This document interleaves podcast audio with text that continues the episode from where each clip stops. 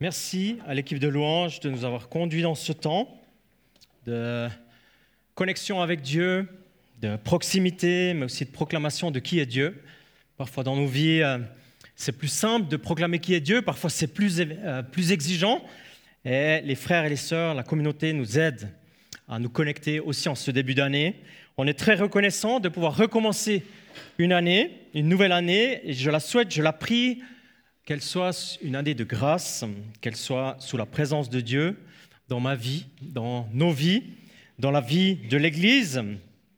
On s'est vu ici la dernière fois le dimanche 24 décembre, l'année passée. Peut-être que tu étais présent ici à l'Église, peut-être que tu étais dans une fête de famille, une fête de Noël, et peut-être, ou même certainement, vous avez reçu un cadeau de Noël cette année. Peut-être, qui s'est reçu un cadeau? Quand même la majorité. Peut-être qu'il était original, le cadeau que tu as reçu. Peut-être qu'il était inattendu. Peut-être qu'il était surprenant. Ou bien peut-être qu'il était un peu classique, mais euh, sympa quand même. Peut-être qu'il était un peu gênant parce que tu as reçu le même objet quelques jours avant. Ou peut-être qu'il était carrément génial. Tellement génial que rien que d'y penser maintenant, tu te dis c'est trop bien d'avoir reçu ça. C'est trop bien la personne qui a pensé à ça, c'est trop stylé de m'avoir donné ça. Puis après, quelques jours plus tard, tu es parti dans la fête de Nouvel An, la dernière journée de l'année 2017, le passage dans l'année 2018. Et pour introduire le message de ce matin, je partage brièvement ce qui s'est passé autour de moi les quelques dernières minutes de l'année 2017. On était avec des adultes, on était avec des enfants, des familles ensemble, on célébrait ce moment particulier.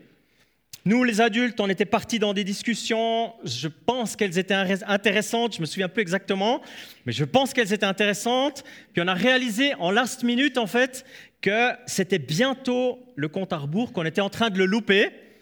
Alors vite, on a rappelé tous les enfants, on a mis de la musique, on allait chercher quelques bouteilles de champagne pour enfants, du Rimus, pour pas le nommer, et parce qu'on avait reçu des instructions précises des enfants, il faut que le bouchon y pète. Il faut que ça saute, que ça soit comme du vrai. Alors dans l'élan, on est parti, on a pris une bouteille, deux bouteilles, trois bouteilles, quatre bouteilles. Ça explosait de partout, à gauche, à droite. On a mis la musique, la célébration, la fête, les vœux, la danse. Et puis finalement, on a passé dans l'année 2018. C'était très réussi. On s'est souhaité la bonne année, les bons vœux entre les générations, entre les différentes familles. Et puis après, tout à coup, on a posé une question qui est la suivante. Est-ce que quelqu'un voudrait du Rimus. Parce que les bouteilles, elles avaient été ouvertes, en fait. Et même plusieurs. En fait, on avait une source de Rimus qui était à disposition, qui était, disons pour le moins, généreuse. Tellement généreux qu'on avait été avec nous-mêmes qu'au brunch du lendemain, on aurait encore pu avoir du Rimus même en abondance. Euh, vous avez entendu que j'ai dit beaucoup le mot Rimus cette fois. Je, me permets parce que c'est une entreprise qui a une vision chrétienne, Rimus, si jamais. Chaque fois que vous achetez une bouteille, vous soutenez des animateurs jeunesse chrétiens. Je ferme la parenthèse tout de suite. Bref, ce matin, j'aimerais méditer la question de la source. Alors, euh, parfois pour faire la fête en fin d'année, mais ce matin, j'aimerais parler d'une source extraordinaire, puissante, gratuite, celle de la foi en Dieu de la foi chrétienne, de la présence de Dieu dans ta vie, ce que ça change, ce que ça offre dans ta vie, mais aussi potentiellement pour la vie des personnes qui sont autour de toi. Cette source, si tu es engagé avec le Seigneur, eh bien peut-être qu'elle a fait partie des vœux et des souhaits que tu as communiqués à gauche, à droite, autour de toi, plusieurs personnes. Dès le 1er janvier, peut-être que tu as souhaité la bénédiction, peut-être que tu as souhaité la joie, peut-être que tu as souhaité la faveur, la protection de Dieu, l'espérance, peut-être que tu as souhaité du sens, la conduite du Saint-Esprit, la révélation nouvelle, la fraîcheur, peut-être que tu as souhaité la réconciliation, la force dynamique en Dieu, la lumière, et je ne sais pas ce que tu as peut-être dit autour de toi à tes proches.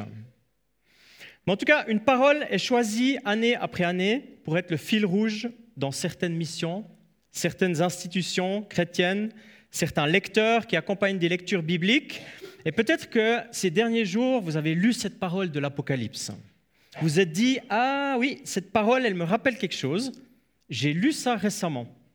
Peut-être même que si vous, étiez, euh, si vous êtes une famille ici de l'Église, et puis que vous êtes régulièrement à l'Église, vos enfants sont au ministère de la jeunesse, peut-être que vous vous dites, ah ben tiens, cette parole, je l'ai vue une fois sur ma table, parce qu'on a reçu un cadeau, peut-être que vous allez le recevoir aujourd'hui. Mais c'est aussi la parole qui a été choisie pour le MJ, sur la carafe d'eau, qui aura peut-être dans euh, votre maison.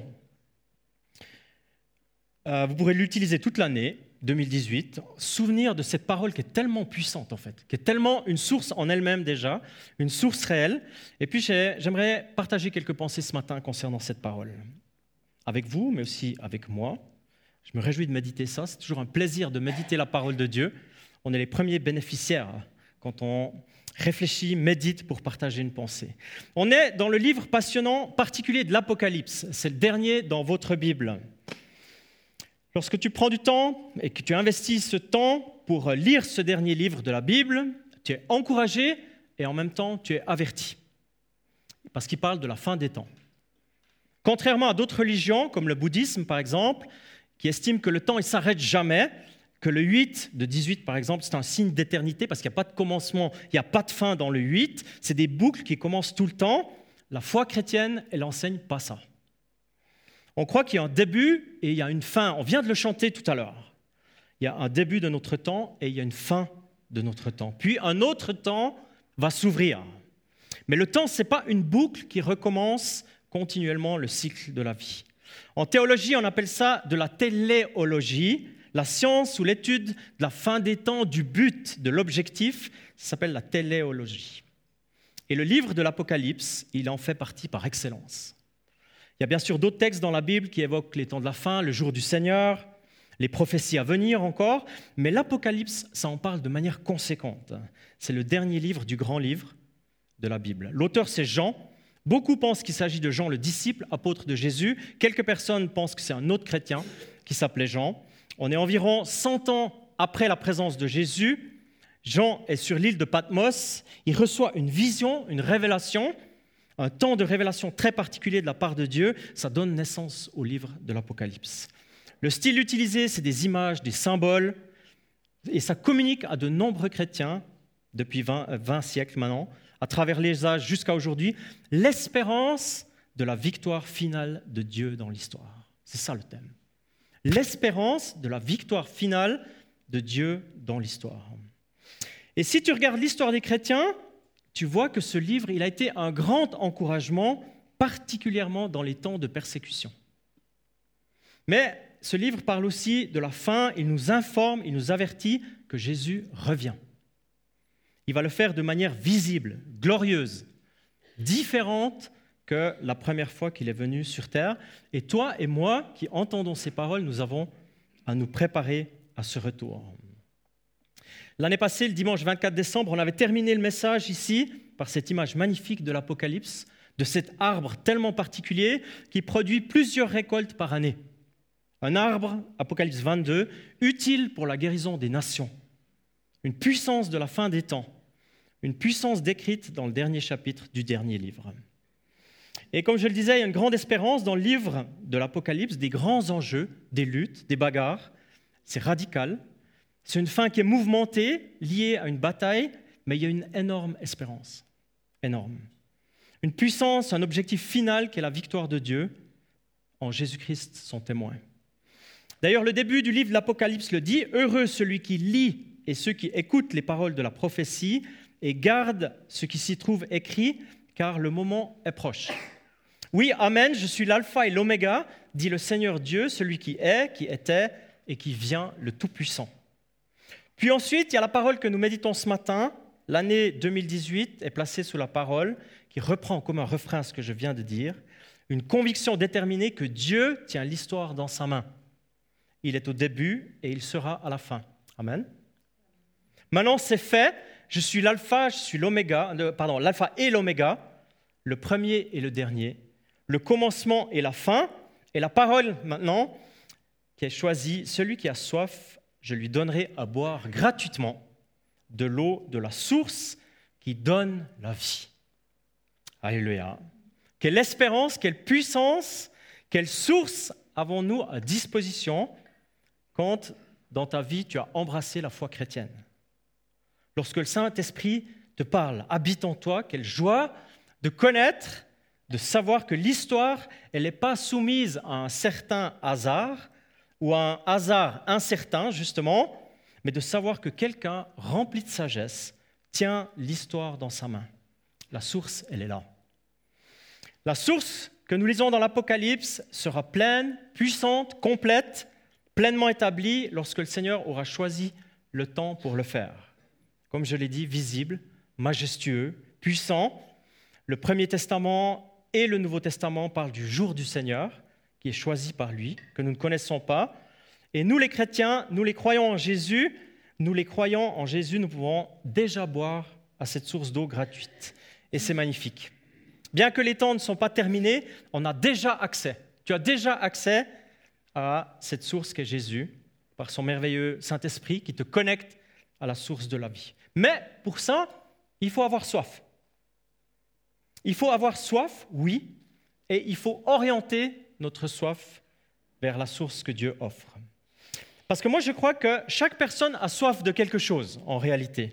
Au fond de chacune et chacun, chrétien ou non, il y a une soif de quelque chose. Ou peut-être même plusieurs soifs, plusieurs aspirations qui sont profondes ou qui sont moins profondes, des désirs, des souhaits des orientations, des aspirations. Et je me suis posé la question, et c'est vrai que le changement d'année, il est favorable pour ça, je me suis posé la question, c'est quoi la soif des gens? Pas prioritairement des personnes croyantes ici dans l'Église ou bien des chrétiens évangéliques, mais des gens en général. C'est quoi la soif? Que veulent-ils? À quoi aspirent-ils? Quelles sont leurs soifs? Et que décident-ils? Puis la question tout de suite qui vient après, avons-nous, les disciples de Jésus, les personnes qui connaissent la source, est-ce que nous avons une offre? À faire ou à communiquer. Ou encore différemment formulé, est-ce que l'évangile que nous proclamons, la bonne nouvelle que nous voulons partager, est-ce qu'il a quelque chose à dire ou à contribuer à la soif ou à répondre à la soif des personnes de notre entourage?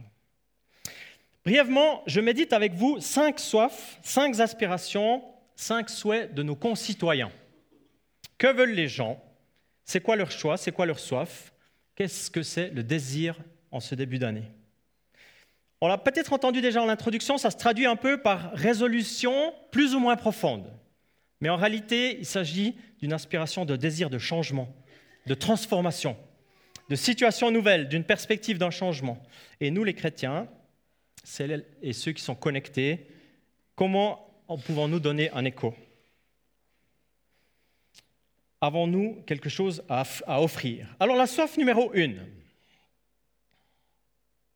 Pour moi, ça sera faire du sport à partir de début janvier. Ces dernières décennies, ou peut-être ces dernières années, on a pris conscience du bienfait du mouvement sur notre corps. Certains et certaines le vivent par le sport, en club ou seul, d'autres le vivent par des promenades régulières. Mais tous, on a conscience que le corps il a besoin de mouvement. Et au fond de nous, on réalise que la santé, on a, on a parlé de ça ce matin dans notre prière déjà, pour un jeune garçon, la santé, c'est quelque chose de précieux. Pas besoin d'être croyant pour réaliser ça. Il y a au fond de chaque être humain une conscience que la vie, elle a un début et elle a une fin. Et que le corps, il en fait pleinement partie. Que notre habitacle humain débute en forme de bébé et se termine dans l'idéal, dans le corps d'une personne âgée au soir de sa vie. D'ailleurs, je ne sais pas si vous avez déjà entendu, mais c'est considérable l'énergie que la science met, investie pour permettre au corps de poursuivre la vie, de continuer, même de la conserver ou encore de la ressusciter, de la geler et de la ressusciter plus tard. Ça veut bien dire qu'on a conscience que nos corps, notre santé, ça a une valeur. Alors le message de la foi chrétienne, il nous invite à plusieurs choses, à comprendre. C'est sûr que nous sommes créés à l'image de Dieu, que c'est un cadeau, qu'on est invité à prendre soin de notre corps, sans idolâtrie aucune du corps, avoir une hygiène de vie de tous les jours. Chacun d'entre nous, on est invité à trouver la voie dans la mesure de nos possibilités pour garder la santé. Ça ne dépend pas toujours de nous. Mais on est aussi conscient qu'en tant que croyant, notre corps, c'est le temple du Saint-Esprit, là où Dieu habite. Une expression pour dire que le Seigneur se réjouit d'un temple agréable, d'un habitacle soigné, dirais-je. Et puis l'image de la source d'eau, gratuite, j'y arrive, elle est magnifique, parce que Dieu, il est le créateur de nos corps, de nos vies, il est celui qui est aussi la source. En tant que croyant, on a accès à cette source qui est magnifiquement pure, puissante, gratuite pour nos questions de vie et de corps chaque jour. Bien sûr, nous vivons dans notre corps, nous sommes une âme, un esprit et un corps, et Dieu pense aux choses de manière complète. L'image de l'eau que nous serions bien inspirés de boire quotidiennement, nous pouvons vivre la fraîcheur parce que nous connaissons la source. D'ailleurs, ça me rappelle une histoire de Jésus quand il était sur terre. Peut-être que vous vous souvenez, de manière profonde, lorsqu'il a guéri une personne, une femme en l'occurrence, le corps était meurtri, les relations étaient meurtries, son passé, il était tout cassé. Et Jésus la rencontre et lui dit, En revanche, celui qui boira de l'eau que je lui donnerai n'aura plus jamais soif, et l'eau que je lui donnerai deviendra en lui une source d'eau qui jaillira jusque dans la vie éternelle. La réponse de cette femme, Seigneur, donne-moi cette eau. Je veux cette eau. C'est dans Jean 4. Le bled, il s'appelle Sichar. C'est magnifique de recevoir l'eau que Dieu donne et de devenir une source d'eau qui jaillit jusque dans la vie éternelle. À cause de la source d'eau, pas à cause de nous, mais à cause de Dieu et de la source qu'il met à disposition, une soif qu'on pourrait avoir pour 2018. Devenir pour quelqu'un, avec notre vie incarnée, notre corps, notre parole, notre temps, notre fraîcheur, notre générosité, une source gratuite, une source qui peut changer la perspective d'éternité pour une personne autour de nous. Amen. Et sans entrer dans le détail, une promesse de Dieu encore pour les temps de ton avenir, si tu es croyant, c'est de préparer un nouveau corps dans 1 Corinthiens, Paul le dit comme ça, notre corps, il est méprisable, mais il va devenir glorieux. Notre corps, il est faible, mais il va devenir plein de force. Sauf numéro 2. Se déconnecter, moins d'ordinateur, moins d'ordinateur. Nous sommes tous. Ah, le défi de la génération qui est la nôtre. La communication, la technologie, la surconnexion, une information en abondance qui finalement devient un piège. La science doit inventer un mot, ça s'appelle la nomophobie. Est-ce que quelqu'un a déjà entendu parler de la nomophobie? C'est une phobie, phobie c'est une peur qui est liée à la, à la peur excessive d'être séparé de son téléphone mobile. Ça, c'est la nomophobie. Quand on a peur d'être séparé de son téléphone. Tu vois, la technologie nous rattrape. Les moyens que l'être humain invente deviennent et les gens le réalisent, et nous aussi, une situation de piège. Elle est pas mal, hein Parce que la technologie, elle est partout, même en vacances, même dans le coin le plus retiré où tu peux aller, tu es désormais dans le défi de gérer la technologie et l'information, l'accès à l'information. Si on médite un peu la profondeur de cette soif-là, de se déconnecter, en réalité, c'est une soif de se connecter aux vraies choses. En fait, c'est ça. Se déconnecter, oui. Faire une sorte de vide, oui. Mettre du temps à part, oui. Mais pour se connecter au Créateur. Voilà son offre, voilà l'espérance de la foi chrétienne, ni être dans une contrainte d'une technologie qui nous dirige, qui nous rend esclaves, ni dans un vide sans contenu en disant voilà, on va se centrer sur soi-même, sur son ego, de chez soi, chez moi, je vais faire le vide pour que je sois bien avec moi mais se connecter au Créateur. Ça veut dire être disponible à quelqu'un qui peut nous remplir, pas nous laisser vides. Se laisser remplir de ce que Dieu lui-même veut te donner. Et puis pour ça, c'est fort utile de lui faire de la place, du temps, de se déconnecter, d'autres choses pour se connecter à lui. Parce que lui, c'est certain, durant l'année 2018 qui s'ouvre, il a un désir de se connecter à toi, ça c'est sûr de te parler, de vivre avec toi, de t'accompagner partout, en tout temps. Tu remontes de trois versets, c'est un signe de la fin des temps où il est dit, voici le tabernacle de Dieu, parmi les hommes, il habitera avec eux. Ils seront son peuple et Dieu lui-même sera avec eux. Il sera leur Dieu. Il y a une relation d'intimité de toujours où Dieu, il veut se connecter. Il veut habiter avec toi. Il veut être en toi, avec toi vivre la présence de la plénitude de Dieu, se connecter à lui, se laisser remplir par cette source d'amour, de sens, par une relation pleine de ce que lui veut mettre comme contenu, ça c'est une soif qu'on pourrait prier pour 2018. Se déconnecter, oui, mais se connecter au Dieu de la vie. La soif numéro 3. C'est de m'investir dans une bonne cause. J'aimerais faire du bénévolat, donner, c'est recevoir, et cette phrase a un énorme sens pour moi pour l'année 2018. Voilà une soif qui a probablement au fond de chacun de nous, de chaque être humain aussi. Parfois c'est manifeste, parfois c'est caché. Le témoignage de cette femme dit donner, c'est recevoir. Et Jésus lui dit il y a plus de bonheur à donner qu'à recevoir. Il y a une soif de sens à notre existence, une existence qui n'est pas orientée sur toi-même, où tu n'es pas le centre, une existence qui est utile pour d'autres êtres humains. C'est au fond de nous. Avoir de l'amour pour le prochain, une compassion, être utile, avoir une aide, un soutien, peut-être dynamique, proactif, créatif. Et quand je préparais ce message, j'ai entendu dernièrement le témoignage d'une famille qui a fait quelque chose de particulier à Noël. Puis je me suis dit, je pourrais vous raconter ce témoignage. Ben, il se trouve que la famille, elle est dans la salle. Alors euh, je vais la laisser en fait euh, raconter elle-même. Est-ce que la famille, en tout cas le couple, pourrait venir? Et puis je vous pose deux, trois questions. Ah, c'est les oysters. Donc, ma première question, je te donne le micro. Christophe et Laetitia, qu'avez-vous fait le 24 décembre? Alors le 24 décembre, c'était la veille de Noël, et puis on a, déjà avant, on a discuté avec nos enfants, puis on a dit euh, comment on fait Noël cette année? Parce qu'on se pose toujours un peu la question, puis on est venu sur le fait que, ben, on a dit on va pas se faire de cadeaux, au contraire, on va aller faire des cadeaux dans la rue à des gens. C'est ce qu'on a fait. Puis alors, euh, vous avez décidé ça, Laetitia, mais comment ça s'est passé? Comment est-ce que vous avez procédé? Alors la semaine avant Noël, en fait, on a pris euh, des temps de prière chaque soir on a, avec les enfants. Et puis on a demandé à Dieu euh, à qui voulait qu'on offre ses cadeaux et quoi. Et puis il nous a répondu euh, très précisément. Et est-ce que vous avez trouvé des gens pour offrir? Vous étiez où déjà? Alors le 24, on a fait une petite chasse au trésor d'Autre-Amelin. Et puis on est parti, puis on a vite, assez vite trouvé les premières personnes et ça correspondait exactement à ce qu'on avait reçu dans la prière. Après, on a continué, c'était un peu plus difficile. On a dit, bah, on veut continuer notre chasse au trésor et tout.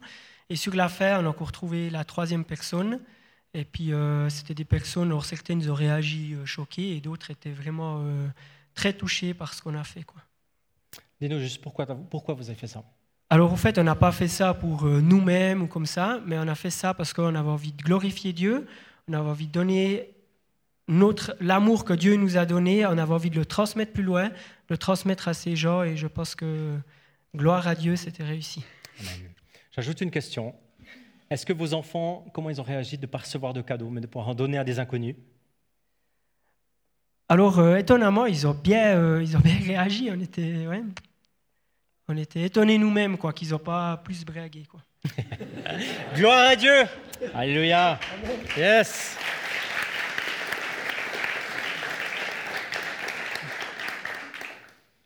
Vous avez entendu dans le témoignage, des gens ont été accueillants, d'autres ont été choqués, parce que la grâce de Dieu, elle choque.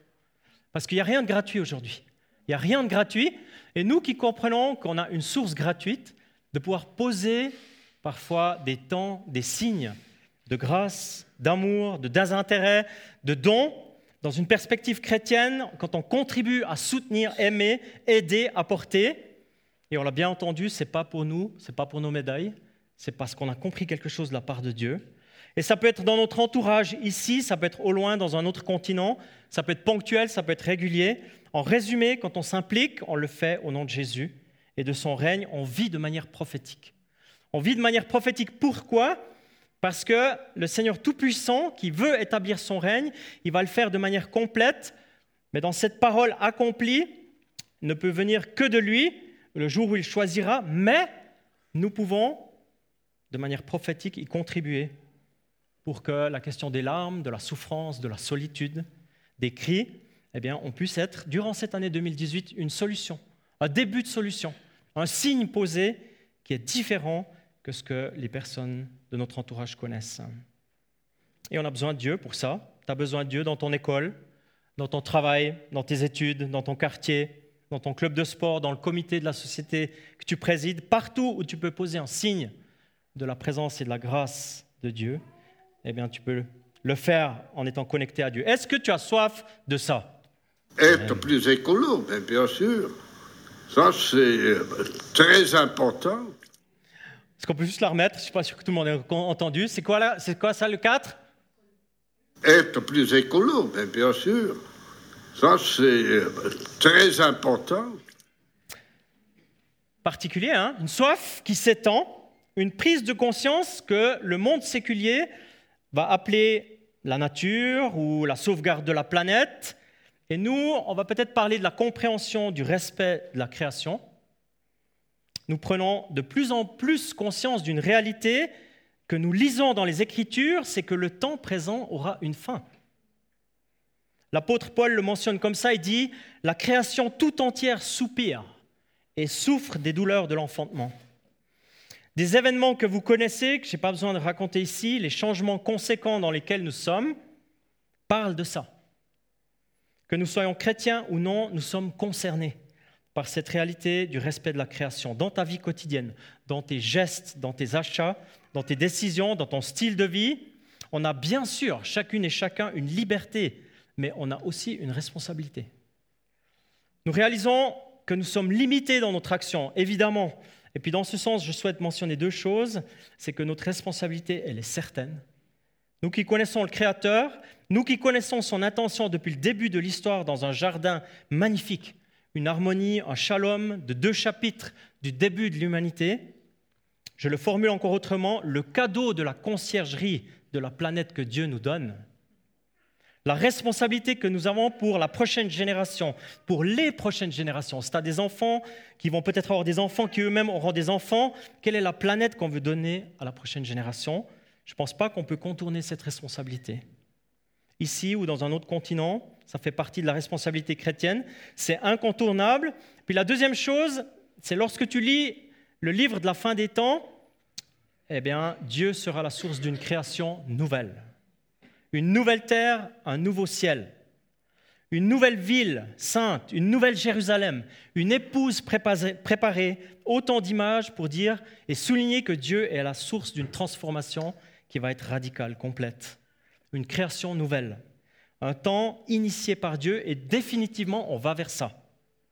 Et puis l'espérance chrétienne, elle pose des signes de ces choses. Ta vie, elle parle de manière imparfaite, ma vie, de manière imparfaite, elle parle de ce temps qui vient, qui va venir. Dernière soif. 2018 en bon conseil, arrêtez de fumer. Un Suisse sur quatre est accro. En réalité, la soif profonde, c'est d'être libre. C'est ça la question. Contrairement à l'esclavage, la liberté donne la vie. L'exemple de la fumée, extérieure ou intérieure, répandu autour d'eux, et peut-être répandu, on l'a entendu, mais c'est une forme de manque de liberté. Quand on parle de accro, on pourrait dire on est accro au travail en exagération. On est accro aux achats compulsifs. On est accro au jeu, c'est devenu officiellement une addiction, vous l'avez peut-être lu. On est accro à une sexualité qui est pliée, qui est destructrice. Dimanche prochain, ici, dans ce lieu, on va entendre le témoignage d'un jeune couple qui est sorti de la pornographie. Et ce que ça a fait, et ce que, ce que ça donne maintenant, comment on le fait avec Dieu, comment on le vit avec Dieu? Je vous invite à venir ou à prendre des personnes avec vous, des jeunes, d'entendre ce témoignage. L'addiction au sport, l'addiction au contrôle, au pouvoir, l'addiction aux drogues dures, douces, légales ou illégales, aux médicaments, à la violence, et toutes ces choses qui peuvent devenir l'ennemi de nos vies, Bien sûr, on n'est pas concerné par toutes, alléluia. Dans ce que j'ai dit, il y en a peut-être d'autres, mais la soif profonde, c'est la liberté en Dieu. C'est la victoire sur l'ennemi dans nos vies. L'espérance chrétienne, est-ce qu'elle a quelque chose à dire à ce sujet? Et surtout dans le livre de l'Apocalypse, l'ennemi, il est vaincu. La bête, la destruction, elle est vaincue. Dieu donne la victoire à ceux et celles qui le souhaitent. Et il le fait gratuitement et il le fait généreusement. Quelle joie et quelle puissance de connaître la source de l'eau de la vie. Quel privilège, mes amis, durant toute cette année 2018, de pouvoir se connecter à la source de la vie. Recevoir de l'eau gratuitement, en abondance, de celui qui est l'alpha, l'oméga, la source de toutes les ressources, recevoir gratuitement, ça c'est le projet, le plan de Dieu pour l'année qui s'ouvre. Amen. Merci au groupe de louanges. Je suis conscient d'avoir touché beaucoup de thèmes ce matin, en peu de temps. Mais dans l'année qui vient, on aura beaucoup de thèmes devant nous. Ça fait partie de nos vies. Et l'invitation que j'aimerais, ou que Dieu aimerait nous adresser, c'est de se connecter à la ressource de toutes les ressources. Et de dire en début d'année, moi j'aimerais me connecter aux vraies choses de la vie. J'aimerais vivre, et je me, je me sens parfaitement concerné, j'aimerais vivre une foi chrétienne qui fait bouger des choses, qui transforme, qui n'est pas simplement une théorie du dimanche matin que j'entends, mais quelque chose que j'accueille dans ma vie et qui change les choses. Amen? J'aimerais vous inviter à vous lever. On va chanter ce chant et j'aimerais entrer dans une prière.